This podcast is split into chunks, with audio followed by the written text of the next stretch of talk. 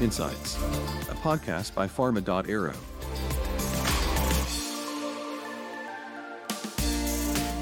Good day, everyone, and welcome to our Pharma.aero collaborative podcast. I am Frank van Gelder. Join us as we explore today the arrival of the new generation of digital technologies in the life science logistics.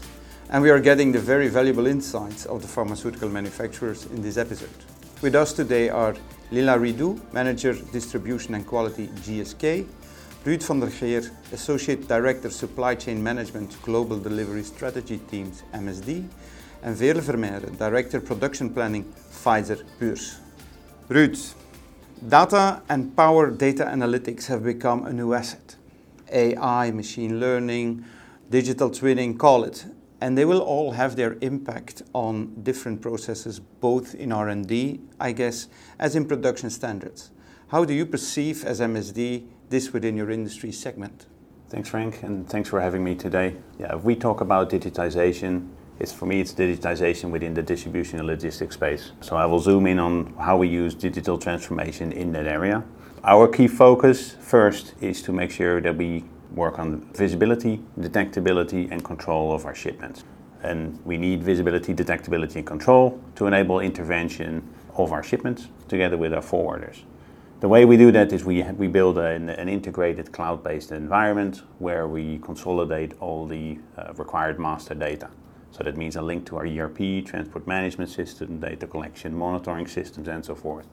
By having that data all consolidated in one platform, it does enable further downstream processes. But that was for us was step one. Is really digital transformation is try to start with visibility, detectability, and control and Veerle Vermeijeren, Director Production Planning, Pfizer Puurs. How do you see this? Yeah, maybe coming back on your question on R&D and uh, machine learning and artificial intelligence and digitalization. I think, yeah, when you speak about developing a new product and bringing it uh, to the market for, and managing all the processes, there is a lot of process data. There is a lot of, of stability data. There is a lot of quality data, QC data, uh, lab testing data, and so on. So I think bringing there artificial intelligence would only help to, to better summarize, to, to make better conclusions out of this. So I think this can bring a lot of potential. But linking it now to more my area of expertise and more planning data and listening as well to you, I think the biggest problems we are struggling with is that master data hub. So good to hear that this is in place already at your plants because linking all the data together from, for instance, inventory figures, translating that to number of pallets in the warehouse, but also to translate my production plans in how much inventory I will create and what warehouse capacity I need for this, that is still something where we struggle with. And there I think this can certainly help us a lot. Very nice insights, thank you. This brings me to a second type of question, of course. Next to digitization of processes and predictions, we go even further. We, we look already at the centralized patient hub, e health, uh, telemedicine.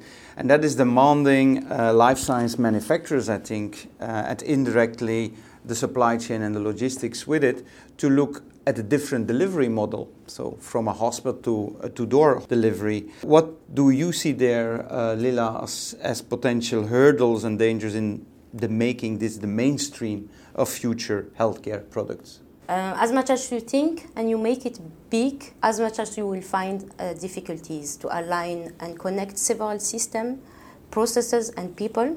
And of course, we need to think large with a long term strategy but how we will make it real needs to be agile. We need to test and learn from the floor to avoid to create gadgets. I would say having a big hub could result to less agility to manage process change.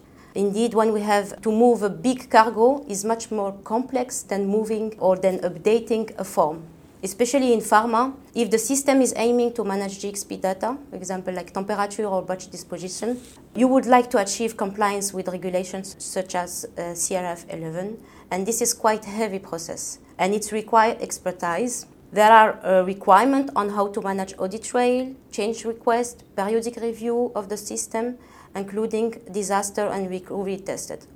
All those tests will add complexity to those digitalization change. On the top of that, authorities are more and more equipped and digitally skilled to face this boom. and uh, the inspector are more and more focusing on computerized system during the inspection which is good but the industries need to be ready and the system need to be well designed and controlled Thank you. It's about quality and, and, and authorities, and that's going to be more complex. So, Veerle, what is your thought about this? Yeah, and linking it back to your question on the centralized patient hub, for me, what's still a difficulty and a challenge in production planning is to know always very well more pro and upfront and more proactively what is the regulatory status of the different products we are producing. And in the most circumstances, we only know it very last minute. But if we would have something like a centralized database where all this information is gathered together in a proactive way, then we can better plan as well. And that's something I think on all the regulatory information to gather that more and to manage that more with all the digital tools that that would help. I think my planning processes certainly. Ruud, if you look at products of MSD and what tomorrow are at the door directly delivered and digitalized follow up by a patient in such a hub, what do you think then? Yeah, hearing the story here, I, I feel we also have to consider ownership of the goods. Do we as MSD still own the goods when we are delivering to patients' homes? If not, what can we do as an industry to facilitate visibility of those products at the patients' homes? That's going to be an interesting new model. Where, where does the, the actual handover take place? That said, I think there's a lot we can do already with packs that are serialized and aggregated. We have a portal to a digital world, right? So a scan of a pack is no more than an, a portal to a digital world. We're currently running a pilot in a certain specific Asian markets at the moment where we are building the, the cloud based environments where we gather all that information based on a single scan it doesn't really matter anymore where the ownership changes. It starts to matter where do we connect all the data to allow the complete picture of the end-to-end uh, traceability of our products. Specifically, if we look at the, the new models where we want to have, we want to link personalized data to medication, we want to get full traceability of product that is distributed, that's where we start. We need a portal to a shared digital environment and hopefully next year we can we can show and tell you a lot more about where we are with these pilots. But it's uh, we're, we're coming really close. And if we then go to the next level, because the new product asks new processes, and then for those new processes we have new technologies. But what about the people? So how can we get the people with their skills fastly enough into this new way of doing things? You need a portal to understanding what product are we shipping. We need regulation uh, and that regulation needs to be implemented. So everybody who touches our goods in the supply chain immediately needs to know this is critical. This needs to be there within a very, very short lead time. Lives depend on it, basically. So how do we make that clear? The current models obviously don't fit that. Uh, we know that there's regulation that's lacking on it, or, or there isn't even no regulation for it. There's no supply chains that facilitate it right now. But we can streamline that by informing people very quickly with the digital tools that we have, whether, that's a scan or another smart element that we add to, uh, to a shipment. But we can create a portal to an environment where we either have you know, animations, videos, spoken words in specific languages, warnings that you cannot enable if you want to build that into a single SKU. Yeah, I would continue looking at Pfizer Puurs here because I remember that you said, uh, Veerle, suddenly we had to speed up with the COVID and we needed people, people, people. So, how do you see that, having skilled people for whatever comes towards you? I think it's all about managing change and the change management process. We all need to believe that I think with all the new digital tools that there are a lot of benefits. And that's something I think we need to make sure as management, as leadership, that we convince the colleagues that and, and promote also the potential results we could have. Also, I think uh, linking to pharma.aero and, and, and being here gives us also a lot of insight of all potentials which can happen in the future and, and link with all the other colleagues around us. This is the way I think managing change management, but also listening to everything that's possible, making sure we get these, these good ideas from these conferences and so on, they are so important, I think. Last but not least, Lila, how do you see at the power of people brain for the future, how to manage that? Well, I agree with what has been said, of course. All pharma companies are putting effort to increase uh, the knowledge and expertise at all level. I mean, user level, but also at tech and IT force, who are playing a key role here.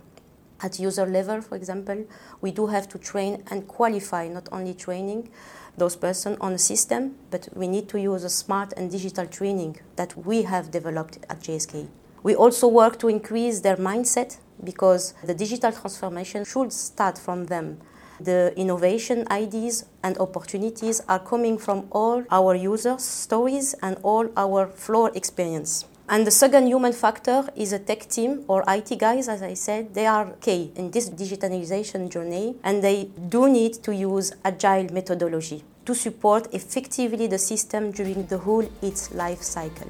I mean supporting upgrade of the system, quickly fix issue and bugs, manage access and so on. Thank you Lila of GSK, Ruud, MSD and Veerle of Pfizer for these very nice insights and thank you listeners of our podcast series, members of Pharma.aero and outside members of Pharma.aero. My name is Frank van Gelder. Thank you very much and till the next time.